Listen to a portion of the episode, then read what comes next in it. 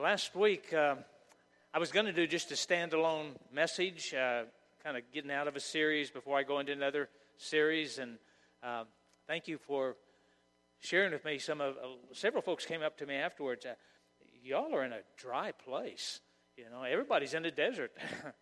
Uh, really, I wasn't surprised because that's reality. We all pass through the deserts, and deserts have a very significant place in our walk with Christ. But uh, the stories that you told me and, and shared with me uh, uh, really encouraged me. Uh, and I'd already decided what I was going to preach on this Sunday. I felt like God had already led me that area, and I'm going to stay where He led me to, to leave. But all of a sudden, as I was preparing the message this week, I realized this kind of is a mini series because if you remember the last point, uh, we had uh, deserts or places of possibilities and potential and being prepared, and then comes the promise. And do you remember the last P? It's a place of perseverance. And what I want to talk to you this morning about is determination. And I guess that really is a continuing on to help you through that process of when we go through deserts. And sometimes deserts are short treks, and sometimes they're long treks, and sometimes they go on forever and ever, seems like. But God is in them. When, when you hear the word determination or perseverance, what, what do you think of? What, what's your definition of determination? That's a question you can respond out loud one at a time, though. Raise your hand. I'm hearing a voice. Okay? Okay? Say it again. Okay? Yes. Okay, good. Well, determination. I thought I would start with an illustration. And I like to use people that are dead for illustrations. Uh, young, when I was younger in my ministry, I, I, used a few guys who were alive, and then they messed up later on in life, and I thought I ain't doing that again. You know, you know. But this guy's dead, so I mean, he he's not going to mess up, uh, so I can use him. And so I'm going to use a name that you younger folks, you will have no idea who I'm talking about, but just trust me, this, the, the facts, the stats are true. And, and a lot of you my age, older, and, and even younger than me, will remember Tom Landry. Remember Tom Landry of the Dallas Cowboys? You know, wonderful guy, Mr. Stoic, would stand on the sidelines. And yeah, and then if he really got excited, he would maybe just his hat a little bit. Never took it off, though. He, he was a talented guy growing up. In high school, all sorts of athletic accolades came his way. He won all sorts of awards. He went on to play college ball and did extremely well. And, and then he was even drafted and went and played in the NFL for a while and had a very successful career. But I was listening to his testimony the other day that he shared during the Billy Graham crusade and during that time, he said, after all of those victories, all those things that everybody said, Boy, if you can accomplish this, you have done it. He said, I always walked away feeling empty. He said, Nothing ever satisfied. And then his testimony was, But at age 33, I met Jesus. And all of a sudden, the void was filled. And he said, I found satisfaction in daily life. But Tom Landry, who was not effervescent at all, very stoic, very calm, very gentle man on the sidelines, was very, very determined. And he had a strategy, and he finally got his opportunity to become an NFL coach uh, with, the, with the Dallas Cowboys. And uh, his life with the Dallas Cowboys is an illustration of determination. Got a PowerPoint for you, so hopefully it'll come up and it'll play. But the, the first five years of his life with the Dallas Cowboys were, were not easy. If you look when he started in 1960, he had a great, great start, didn't he? Wouldn't you hate to have been the team that they tied that, that year? oh, well, we really did great. We tied the winless uh, Dallas Cowboys. But it goes on for the rest of those first five years, 18 victories, 46 defeats, and four ties. That is not a stellar record. But he was determined to make the Dallas Cowboys a winner. Well, listen to the response from the people and the media. Next slide. Fire him. Get rid of him. 1846 and 4. And they were saying, we need someone with enthusiasm, with more creativity, somebody with a little flair. That's all surface stuff. But he stayed the course. He didn't quit. He didn't abandon his strategy. He said, I know, I know I can make this team win. I'll stay with my plan. I'll carry it through. Look what began to happen. Um, the next seven years, typo, that's my typo, not somebody else's. 1965 through 1971, the next seven years. Look at his record. Next slide. In 65, uh, he was seven and seven. Finally, broke out of the losing streak and played 500 ball. The next year, 10, 3, and 1, and they went to the playoffs and immediately lost. The next year, 9, 5, 0, went to the playoffs, won a game. Yay, we're going to do it. And then turned around and lost in the next game. The next year, 12, 2, and 0, went to the playoffs, lost again. You can just hear the rumbling of the folks. Man, this guy, can, he can win regular season, but now he can't win in the playoffs.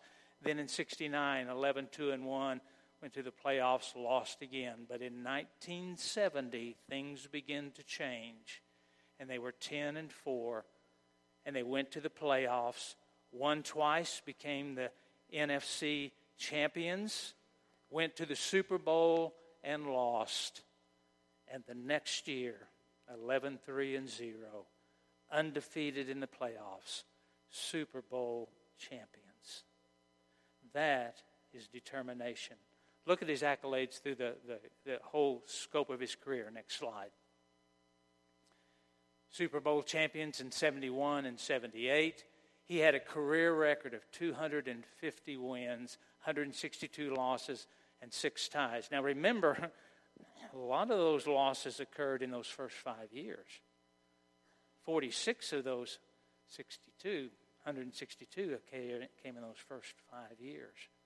Went on win five NFC championships, went to the Super Bowl five times, and won two of them. Now, folks, that's determination. I, I wouldn't want to be an NFL coach. I wouldn't want to be a little league coach. I have been to some of those games that my grandchildren have played in, and sometimes parents can be vicious, uh, you know. Uh, it takes determination to work in the athletic field. Just as it does, it takes determination to work in other areas as well. And determination is something that's very, very much needed in our world today as believers. I hear so many people saying, Well, I didn't get my way, so I quit. I'm out of here. Well, I wanted to see this happen. It didn't happen, so I'm quitting. I'm getting out of here. You know, it was nothing unusual when I was growing up as a boy to watch people go to work at a place and stay there for their whole life. And now the average person will have four to five totally different careers in their adult lifespan. It just seems like there's not the determination with, with our people today. I thank you for our military people. You, you talk about determination to go and to do what they do and what they have done for us. Determination. I want us to look at what Paul had to say about determination. If you will, go to your Bibles to 1 Corinthians chapter 16. We're just going to look at two verses. And I want to start, uh, I'm going to read out of my text, out of the English Standard Version here in a moment. But I want you to see it in a couple of other translations. Now, this first one is called The Message. And if you know anything about the message, it's not a verse by verse, word by word translation of the Scripture. It, it, it was Eugene Peterson's paraphrase of the Scripture. And I don't recommend it as a study version because it's a paraphrase, it's not a translation. But I've been amazed at how many times, because I've read through that before, and sometimes he'll state things, and I'll go, That's not what the scripture says. He really took that out of whack. And then I went to the scripture and really looked at it and went, Ooh, that is what the scripture says. I'm the one that's whacked out. I didn't understand that scripture as I really began to study it. But look at what he says here, and I'll read for you out of the message. Keep your eyes open. Hold tight to your convictions. Give it all you've got. That's some of those definitions of determination you all were giving out earlier. Be resolute and love without stopping. 1 Corinthians chapter 16, 13 and 14. Now, Paul, when he wrote this passage of Scripture, and if you'll read chapter 16, you'll see he's wrapping up his first letter to the church at Corinth, and, and he's just beginning to want to say, Let me give you some final thoughts. Let me wrap this up. And he does that starting in verse 13 and 14. Look at it out of the Amplified edition, which adds some words for clarification and also another scripture reference. In the Amplified Bible, it says, be alert and on your guard. Stand firm in your faith. Your conviction re- respecting man's relationship to God and divine things, keeping the trust and holy fervor, born of faith and part of it. Act like men and be courageous. Grow in strength. And then the uh, author there of the Amplified Bible those in there, and you might want to look that scripture reference up later Psalm 31 24. And it goes on to say, Let everything you do be done in love, true love to God and man, as inspired by God's love for us. English Standard Version says it's short, sweet, and simple as well. But I think these two translations help us to get a grip on it because out of the English Standard Version it says, be watchful, stand firm in the faith, act like men, be strong, and let all that you do be done in love. And when you look at the, the context of what Paul has been writing about, and as he begins to wrap this up, in those two verses, he gives five imperatives, five things he says don't slack on these. These are things that you're going to need if you're going to keep on keeping on. If you're going to honor Christ with the way you live, here are five imperatives that will help you with that. The first four are spoken from the attitude of a commander standing over his good soldier troops as they're getting ready to go off to battle. And he says, These four things remember. But in verse 14, the tone changes, and it's like the commander is speaking to a comrade, a leader among e- equals, for that fifth imperative about love. Let's look at these five imperatives. It Won't take long. They're pretty clear. You've got eyes to see. Let your heart hear what Christ is saying. Be watchful. Literally, he's saying, stay spiritually awake. Folks, it is so easy to drift off to sleep in your walk with Christ day by day. You come, you leave, you never open the Word of God again during the week. You fall asleep. He says, Wake up. Understand what's going on around you. I don't know how many times things have begun to happen and they, they catch my attention, I say, God, what are you up to? And He begins to show me. Be alert. Wake up spiritually. Be sensitive to how the Spirit is moving through you, in you, around you, and helping you because you are in a battle, a battle for your life. And He says, Be watchful. And then He says, Stand firm in the faith. What He's saying is, don't compromise. Don't compromise. Stand firm. You have a conviction, you know what it is. Stand strong there. Don't waver from it at all. Don't compromise. All it takes is one little compromise, and you begin to lose the battle. Be watchful. Stand firm. And then the third one says, act like men. And all the ladies said, Whew, good. I don't have to do that. Yeah, you do. Yeah, you do. Because remember, this was written in a time when males were extremely dominant. Christ came to correct that to say ladies have just as much value. When it says act like men, what he's actually saying is have a backbone, be courageous.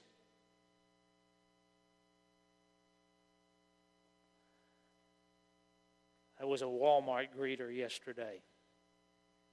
Not really, but I was standing in front of Walmart yesterday uh, with our Civil Air Patrol uh, squadron as we were doing some things in honor of Veterans Day.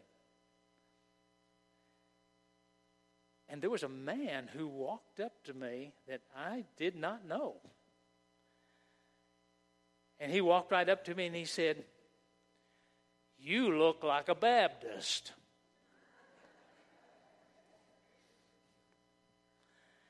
And I said, Well, I am. How do I look like a Baptist? He said, Not only do you look like a Baptist, you look like a preaching Baptist. You're a preacher, aren't you? I'm standing there in my flight suit uniform. I don't think I look like a Baptist. And then he revealed himself. He knew me. but you know what I could have said? uh, no, no, sir. I, I'm with Civil Air Patrol. We're doing things for the veterans. No. I didn't know what he was going to do to me when he said, You look like a Baptist and you look like a preaching Baptist. He also told me a story, though, that he said, I really got to you one day in a parking lot because I walked up to you and I said something to you in the effect of, You really tick me off. And I was anxious to see how you would respond to that. And he said, You relaxed and you said, I'm sorry. Tell me about it. And we dealt with it. By the way, he wasn't really ticked off at me. He, he, he was poking fun at me that day in the parking lot. But folks, sometimes you to have a backbone because some people are going to come at you, and sometimes they. I have had folks come up to me and say, "You really ticked me off," and they were really ticked off. Matter of fact, some of you are ticked off at me now. You don't like some of the things I'm doing as, as your interim pastor. But I've got to stand on the Word of God. I've got to say what the Word says. I've got to encourage you to live the Word because of your relationship with Christ. And, and guess what? I'm not in this for a popularity contest. That's not my purpose. My purpose is to help you become the people of God that you need to become because God says you need to have a backbone that you need to be courageous. You need to be alert. Don't fall asleep. You need to stand firm in the faith. You need to act like men and women of God and have a backbone and be courageous.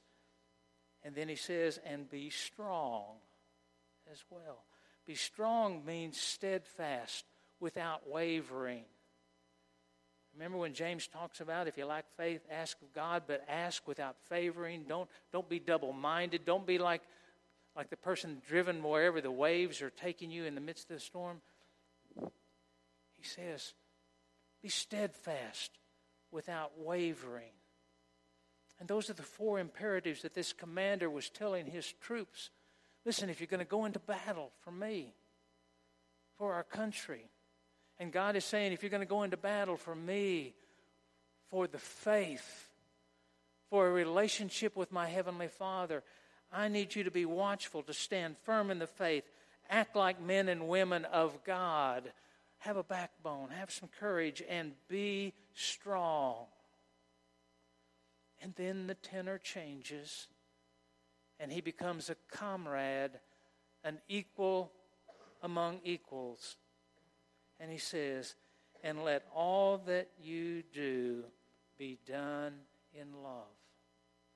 When you're watchful, do it in love. When you stand firm in the faith, do it in love.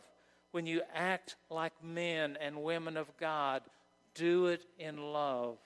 When you are being strong, do it with love. Love ought to be what motivates us.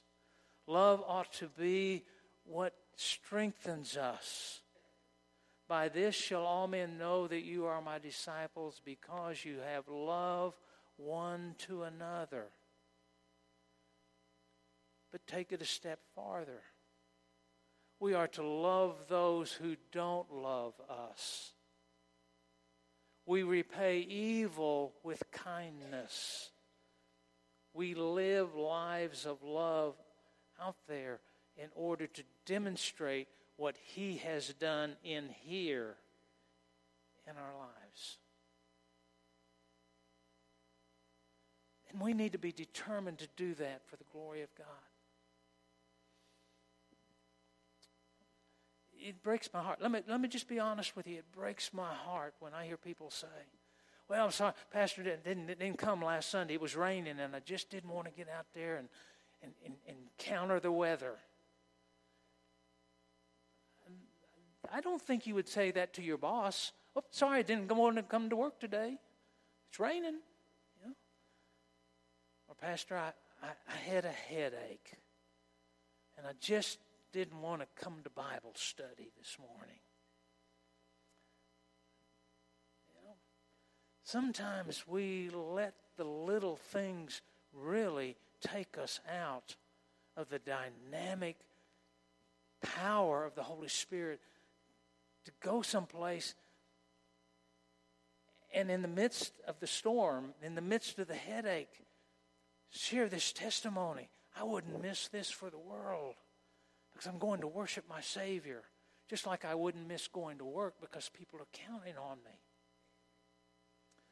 Let me close with, a, with an illustration, and I'm going to refer to it a little because I want to catch some of his quotes as well. But and, let me start with some quotes. This, this is a guy named, his, his name is Nikolai. I'm, I hope I'm pronouncing that right. He's a Russian. He, he was in Russia in 1970s when the USSR was in power, and, you know, they were an atheist country. They didn't believe in God. And uh, he found himself in jail one time, in, in prison. Matter of fact, he was sentenced because of robbery. He was sentenced to go to prison for 10 years. And while he's in prison, he happens to be in a jail cell where there are some believers. Listen, listen to what he says. He says, What kind of men are these? wondered Nikolai. They show joy while suffering. They sing in very dark hours. When they have a piece of bread, they share it with someone who has none. Morning and evening, they fold their hands and speak to someone whom no one can see. And as they do, their faces shine. Now remember, Nikolai is an atheist. He's not a believer. He's there in prison because he committed robbery. These believers are in prison because they would not renounce their faith. And in communist Russia in those days, that meant a jail sentence. And so one day, as he was watching these guys day after day, week after week, he, he found a, a comfort with them. And so he began to share his story, and he explained how he wound up in prison and everything like that. And, and basically, at the end of his story, he said, I am a man without a conscience, and I am a man that is lost. I have no purpose. These believers who had demonstrated the gospel began to share with him You may be lost, but we have good news to share with you. And they began to love on Nikolai. They began to share the gospel with Nikolai. Long story short, after a long period of time, Nikolai became a believer. He finished his 10 year term. He was released from prison. And in communist Russia, he had to go underground to worship his Savior. And underground he went. He became involved in the underground church. And he worshiped the Father that had rescued him through the shed blood and the resurrection of Jesus Christ. And one day when he went to church, the pastor wasn't there. And they said, Where's Pastor? He was arrested yesterday, and he was in prison because he's a believer. And that bothered Nikolai. But the church began to pray for him. The story goes on to say how they arrested this pastor and they began to torture him and to beat him for the sole purpose of getting the names of his underground church members because they knew if they could get those church members' names, they could go likewise and arrest them, and it would meant literally thousands of members being removed from a local underground church and being put into prison. And after beating this man and torturing this pastor, he would not yield a single name. And finally, the commander of the prison said, Okay, this isn't working. The pastor, we have another method, and we will get the information we want from you. And because they knew about Nikolai, they went and arrested Nikolai. And they brought him in to the area where they were talking with the pastor. And they looked at the pastor and said, We will no longer torture you. We will no longer beat you. We will do it to Nikolai in front of you until you tell us what we need. And they did.